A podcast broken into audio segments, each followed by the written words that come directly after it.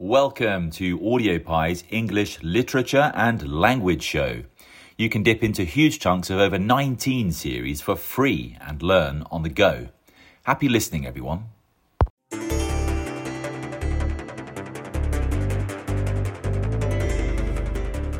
One cocky, another a nerd, one who courts controversy, a thick sod, and a cheeky chappy.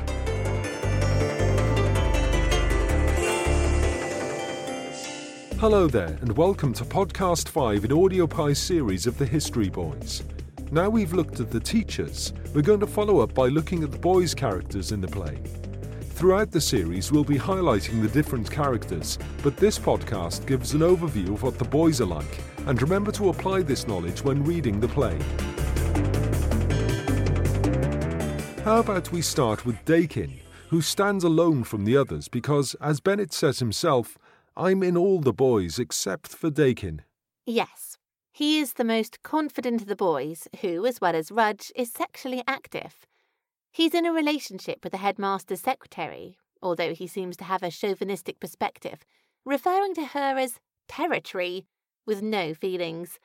The teachers also comment that he is the good looking one. Both Irwin and Posner fancy Dakin, who toys with them, giving them hugs as rewards near the end of the play. Bennett shows him as superficial when he comments that he couldn't face the wheelchair after Irwin's motorbike accident. The teachers recognise Dakin as intelligent, as he understands the game that Irwin is teaching them to pass the exams. He also catches Irwin out that he didn't actually study at Oxford University when he went to look for his name at the college.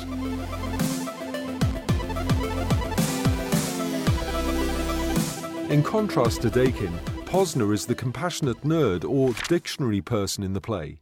He represents the minority groups as he's a Jew, small, homosexual, and lives in Sheffield, leading to his own conclusion that he's fucked.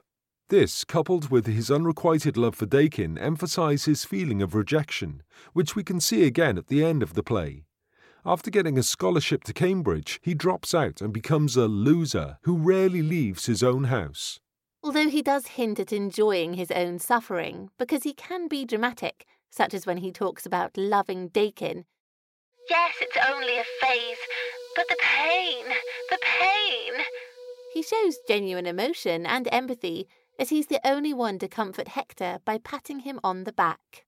Bennett warns us about Posner's sad life through his discussion of Thomas Hardy's Drummer's Hodge with Hector. In fact, this forecasts both Hector's and Posner's downfalls. Moving on to Scripps, who narrates parts of the play to the audience. Through this technique, he often picks out important themes in the play, such as his comment of Irwin as clandestine, showing him to be a controversial character. He also mirrors Bennett's religious side, who thought of taking religious orders as a student. Interestingly, he is the last boy to speak in the play, rounding off his narrative role. Again, he throws up a main idea in the play of Hector's philosophy on teaching and history. Love apart, it is the only education worth having. And then we have Rudge, considered to be the least intelligent of the boys, as he frankly refers to himself as a thick sod. By his own admission, he only got in because of his family connections, although he also offers us a very down to earth perspective, shown through what he says in his direct language. Look, I'm shit at this.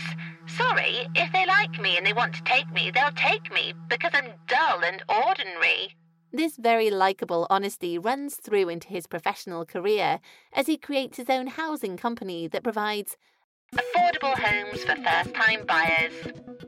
Timms is almost a secondary character who provides a cheeky backdrop to the classes. He responds to Mrs. Lintott's speech about dominant male ineptitude in history with no tits.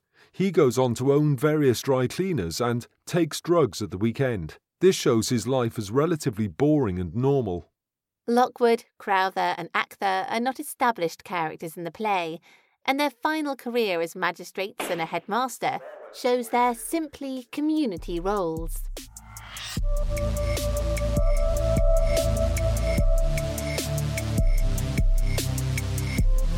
So, there we have the boys. Next time, we will see how Bennett explores the main themes in the play. Until then, we hope you enjoyed this podcast, and bye bye.